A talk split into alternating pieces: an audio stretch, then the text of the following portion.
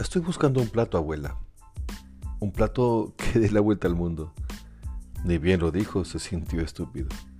Si quisiera un plato que diera la vuelta al mundo, criaría un platillo volador, pensó. Apagó la hornilla del caldo mientras en su cabeza se encendía una inquietud. ¿Sabría su abuela qué había sido de su vida? Se suele creer que los muertos lo saben todo, se dijo, pero ¿y si no fuera así? Soy cocinero, mamucha, uno de los mejores, en un país que quiere ponerse entre los mejores. En tus tiempos no era así, ¿recuerdas? Ni siquiera en los míos. Tú estuviste cuando le dije a mi papá que me iba a dedicar a esto. Tuviste su cara. Era el Misty a punto de erupcionar. Rembrandt hizo una pausa y tomó un sorbo de agua mientras hojeaba el auditorio. Le pareció ver que por ahí andaba Ferran Adrián sentado justo a Gastón Acurio. Aquello le dio ánimos.